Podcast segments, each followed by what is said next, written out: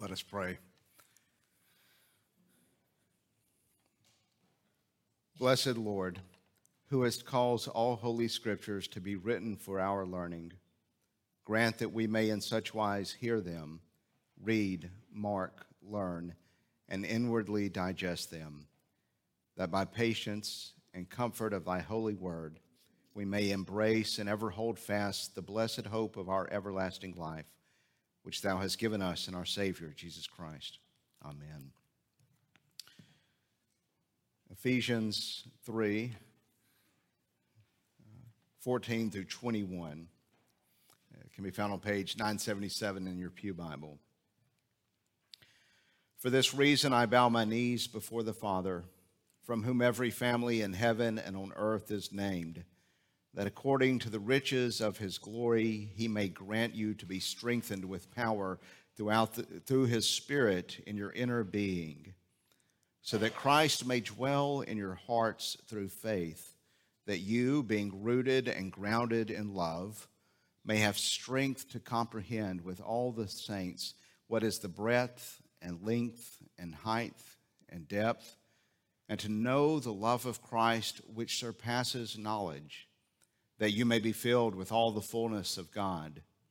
Now to him who is able to do far more abundantly than all that we ask or think, according to the power at work within us, to him be glory in the church and in Christ Jesus throughout all generations, forever and ever. Amen.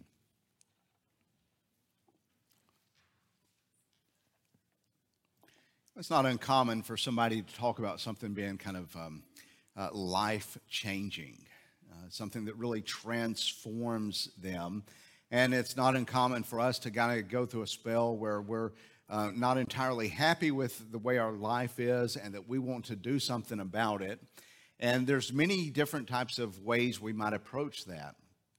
Um, some of you with more, you know, uh, willpower than me might do a detox diet uh, where you kind of, you know, try to do more pure food and less processed food and um, to, to, to feel better. And, you know, that might be one approach. Some people might say, hey, I've done this new diet. It was life changing. It's transformed me. So, some of us might be so overwhelmed with things on our to do lists and our tasks that we might go pick up a, a, a new productivity method or a new app that promises to get our life under control. We put all our to dos on this phone program and it's supposed to make things easier. And I have to confess, spending more money than Robin knows about on apps that are supposed to help me get things under control. And uh, Clifton, I've told you I'm happy you're here. and so maybe maybe that's one thing you do is you try to, you know, get a new process to keep things. Some people it might be relationships. You want to get negative people out of your life. And so you, you know, you just think if I can cut off these relationships or if I can do that or um, there, there'll be all sorts of things that we might try. You know, let's get organized, get rid of the clutter in our life. And so there's whole shows. This amazes me. Is like you don't want to bother doing it yourself, so you can watch a show of somebody else coming in cleaning somebody else's clutter up, and it, it makes you feel better. And so I go through the house asking, Does this spark joy? The plunger does not spark joy, but I haven't brought myself to get rid of it yet because it might one day. So, you know, you but here's the thing. We, we try all these things to kind of get our life new and fresh and empowered and at peace but all of them are external. All of them are things outside of ourselves. The, the way most of the world kind of a, approaches transformation and, and a new beginning is let me get something right out here and it's going to make me right inside because we kind of have an assumption that we're okay inside. We just got to fix everybody else or everything outside of us. The scriptures tell us a different approach. The gospel is something very different. Now, I'm not saying getting um, you know fit is not going to give you more energy or being more productive can come from keeping a to-do list. I'm not saying that any of these things um, would be something we wouldn't want to do, but true transformation is going to come from, as Paul says, strengthened in our inner being. It's inward. Something has to, ha- has to happen inside of us that changes us to bring this newness. And we are at a pivot in Ephesians. The way Paul tends to write a letter is he, he lays out a lot of theological understanding. This is who God is, this is what God has done. And then he turns and says, Now you live out of that reality. Now, you take what you've learned about Jesus and what you've learned about God and about yourself, and now work that out into your life in the way you live with your family, in the way you operate as um, someone who works for someone else or someone who manages someone else. Let this work out in, in your marriage. Let this work out in the way you live and your moral walk. And so it's, it's something we have to keep in mind as we're in this pivot is to remember when we come later to places where Paul is talking about us living as unity in the church and where he talks about how we need to um, avoid greed and how we um, need to be sexually pure and how we need to avoid certain things. All of that comes out of the gospel and comes out of our relationship with God. So we're not saying now uh, we do these things um, to stay in, or we do these things because this is what um, puts us right with God. We, we see that those are in the second part after we've understood that we live out of the knowledge of who God is. And so here is Paul pivoting, and he says, For this reason I bow my knees before the Father, from whom every family in heaven on earth is named. In other words, all that's come before us, how we were in our sins, and by grace, God rescues us. And by God's grace, He redeems us. By His grace, He makes you His sons and daughters. By grace, He forgives sinners and wipes our slate clean. All of this for this reason. He prays to God, um, from whom every family in heaven on earth is named. There's a, a little bit of a uh, wordplay going on there. The, the Greek word father is um, and the, the the, the family there is patria. So what he's saying is he's the father whom all the um, everyone is named. In other words, he has authority and power over all families. It's universal. And so he's just reminding us that God is universal, that he's praying to. And notice what he prays for. He wants us to know everything he's just told us everything that we've been studying about these past few weeks about God's love for us and the riches of his love and the riches of his grace and the riches of his mercy and how overwhelming it is, he wants us to know it. That according to the riches of his glory, he may grant you to be strengthened with power through his Spirit in your inner being, so that Christ may dwell in your hearts through faith, that you, being rooted and grounded in love, may have strength to comprehend, to understand, to know with all the saints what is the breadth and height and love and depth, to know the love of Christ that has surpassed knowledge, that you may be filled with the fullness of God. That's, that's the center of what he wants is that you're going to know this. So let's, let's unpack what he uh, is praying because it is, is pretty powerful. First off, he doesn't pray that your minds might understand. He doesn't pray that you have wisdom. He doesn't pray that um, you, you get a boost in your IQ. Did you catch the word? We don't say this, that you might have the strength to know, that, that you might be strengthened with power through his spirit in your inner being. That, that all of this is leading that you might have a knowledge and, and that you're rooted and planted in that love, but he's praying that you have a strength for it. Isn't that interesting? that it's, it's, it's that you're able, that you're empowered. So it's not just a, a rational thing that we're talking about when we're talking about knowledge. He is wanting um, you to have this ability. And, and there's a sense in which it's a spiritual power to know God's love, to know that truth, so that Christ may dwell in your hearts through faith, that as you know Him, that knowledge is that relationship of Christ through the power of His Holy Spirit dwelling in our hearts that, that the Spirit of God is in us, in our inner being, renewing us and giving us strength and power, that He would dwell in our hearts through faith. That, that's what we mean when we talk about Christ and His Spirit within us is that we are united with Him by faith. We're trusting in Him. And so, through that, or by that, or with that, is that you are rooted and grounded in love. Uh, I've, I've, well, first time since um, the nightmare that was my first garden, i am doing a little bit of garden, and I'm, I'm, there's so many YouTube videos on anything. I mean, I, I, I think I'm pretty sure I could learn how to do an appendectomy from a YouTube video. But there's, there's YouTube videos on um, all things about soil and dirt and health and what kind of things have to be in there and how you've been in some of those things that y'all know so much better and you can tell me afterwards. But just that you have to be rooted in the right thing. That the roots are going down, the, the soil conditions have to be perfect for life and a plant to grow. And some of y'all do that really well. But think about that for a minute. What, what matters is, is not is what you're rooted in. And he wants us to be rooted in love, that we're getting our nourishment, that we're getting our life, we're getting sustained from God's love, not our love for one another, not, not my, my, mustering up my love and I'm creating it. This is something outside of me. I'm being nourished by God's love, that, that you know God's love so well that your life is rooted in it and who you are is because you're taking nourishment from knowing God loves you.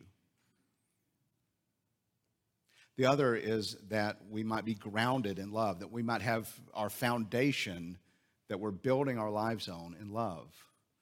We, we know that, that the foundation is absolutely crucial, that, that the structure and the things that we're building has to be placed on something strong so that when the storm comes, it will stand um, that over the years it will stand. I mean, was it this week, the, the building in Miami and the collapse there because something under the foundation didn't work? I mean, that, what a picture of a life that's not founded on the right thing. We're founded on God's love. Whatever comes in your life, whatever news hits you, if, if you're founded on God's love, it can endure, it can stand. So the question is raised for me automatically that what am I rooted in? What have I built my foundation on?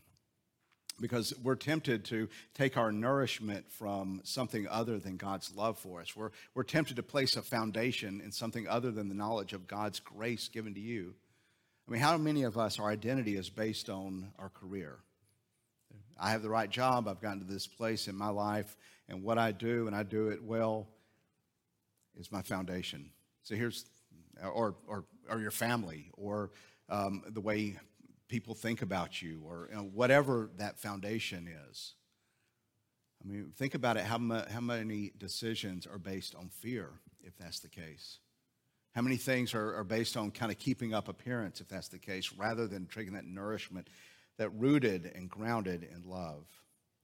So that you might have the strength, there it is, strength to comprehend um, that your knowledge is from that, eh, that you're empowered to understand with all the saints what is the breadth and length and height and depth. And I love this because it's boundless. How do you measure something boundless, as Baker was saying? And, and so this is a. It's saying he wants you to know something you can't know. He wants you to measure something you can't measure. And, and he's just using this paradox to say to know the love of Christ that surpasses knowledge. How do you know something that surpasses knowledge?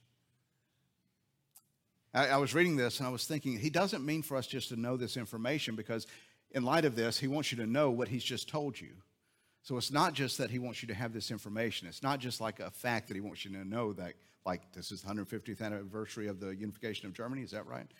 That, that it's some kind of fact, like this is the capital of I always have a blank when I'm trying to think for capitals because I'm going to know them or. But is Providence, Rhode Island? That sounds. I mean, it's just a fact you know.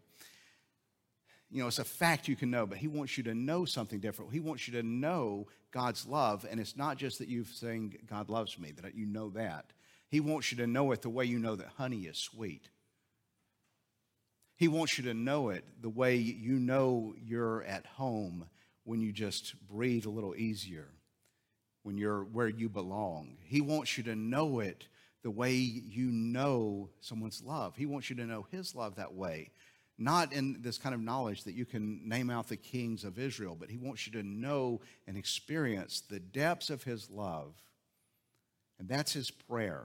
Because from that, all those things that we're going to talk about later, about how we live out our life, is based in a firm conviction that I'm not scared about what anybody thinks of me. I'm not scared about screwing something up. I'm not scared about um, secrets being revealed because I'm, I'm basing everything in His love for me. That's what I'm rooted in. That's what I'm grounded on, His love. And if that's my foundation, then I can be free with others. I can be gracious with others. I can be loving with others. And so, how do we know this? All right, so more and more, I realize what we do in the church comes back to the gifts God has given us of hearing the word, receiving the sacraments, and praying, all within the context of brothers and sisters. That's, that's our life. These are the simple gifts that God has given to us so that we hear this gospel, we read it over and over again, and God's Spirit works that truth into your life, that you just take that morsel of being rooted and grounded in love. And you let that work in you through the week. If you think about God's grace and God's love for you and the way that that just takes, takes its place in your heart to empower your inner being, to, to strengthen your spirit that you know it.